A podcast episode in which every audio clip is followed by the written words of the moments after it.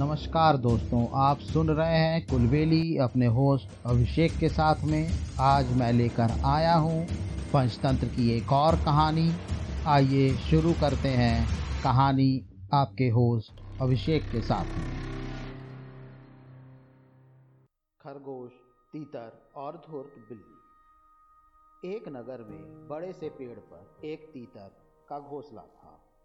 वो बड़े मज़े से वहाँ रहता था। एक दिन वह अपना भोजन व दाना पानी ढूंढने के चक्कर में दूसरी जगह किसी अच्छी फसल वाले खेत में पहुँच गया। वहाँ उसके खाने पीने की मौज हो गई। उस खुशी में वो उस दिन घर लौटना भी भूल गया और उसके बाद तो वो मज़े से वहीं रहने लगा। उसकी ज़िंदगी बहुत ही अच्छी कटने लगी। यहाँ उसका घोंसला खाली था, तो एक शाम को एक खरगोश उस पेड़ के पास आया। पेड़ ज़्यादा ऊंचा नहीं था। खरगोश ने उस घोंसले में झांक कर देखा तो पता चला कि यह घोंसला खाली पड़ा। खरगोश को वो बेहद पसंद आया और वो आराम से वहीं रहने लगा। कुछ दिनों बाद वो तीतर भी नए गांव में खा पी कर मोटा हो चुका था। अब उसे अपने घोंसले की याद सताने लगी, तो उसने फैसला किया कि वो वापस लौट आएगा। आकर उसने देखा कि घोंसले में तो खरगोश आराम से बैठा हुआ है। उसने गुस्से से कहा, चोर कहीं के, मैं नहीं था तो, तो तुम मेरे घर में घुस गए, निकलो मेरे घर से। खरगोश जवाब देने लगा, ये तुम्हारा घर कैसे हुआ? यह तो मेरा घर है। तुम इसे छोड़ के चले गए थे और कुआं, तालाब या पेड़ एक बार छोड़कर कोई जाता है तो अपना हक भी गवा देता है। अब ये मेरा घर है, मैंने इसे संवारा है और आबाद किया है। यह बात सुनकर तीतर कहने लगा, हमें बहस करने से कुछ हासिल होने वाला नहीं है, चलो किसी ज्ञानी पंडित के पास चलते। वह जिसके हक में फैसला सुनाएगा उसे घर मिल जाएगा। उस पेड़ के पास एक नदी बहती थी। वहाँ एक बड़ी सी बिल्ली बैठी थी।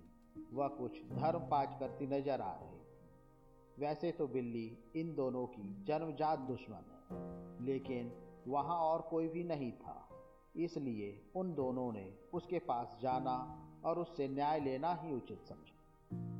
सावधानी बरतते हुए बिल्ली के पास जाकर उन्होंने अपनी समस्या बताई।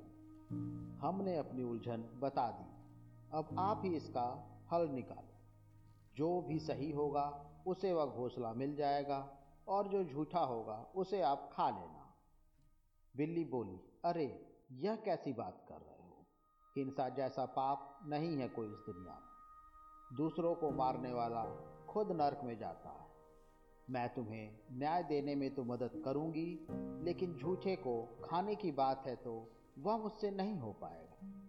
बिल्ली बोली, मैं एक बात तुम लोगों को कानों में कहना चाहती हूँ, जरा मेरे करीब आओ। तो खरगोश और तीतर खुश हो गए कि अब फैसला होकर रहेगा और उसके बिल्कुल करीब गए। बस फिर क्या था, करीब आए खरगोश को पंजे में पकड़कर मुंह से तीतर को भी उस चालाक बिल्ली ने पकड़ लिया और दोनों को खा गई। दोस्तों, इस कहानी से हम लोगों को यह शिक्षा मिलती है कि अपने दुश्मनों को पहचानते हुए भी उन पर विश्वास करना बहुत बड़ी बेवकूफ़ी है। दोस्तों, मुझे उम्मीद है आज की कहानी आपको ज़रूर पसंद आई होगी। और रोचक कहानी सुनने के लिए हमें लाइक, सब्सक्राइब और कमेंट करते रहिए। तब तक के लिए अपने होस्ट अभिषेक को आज्ञा दें। नमस्कार।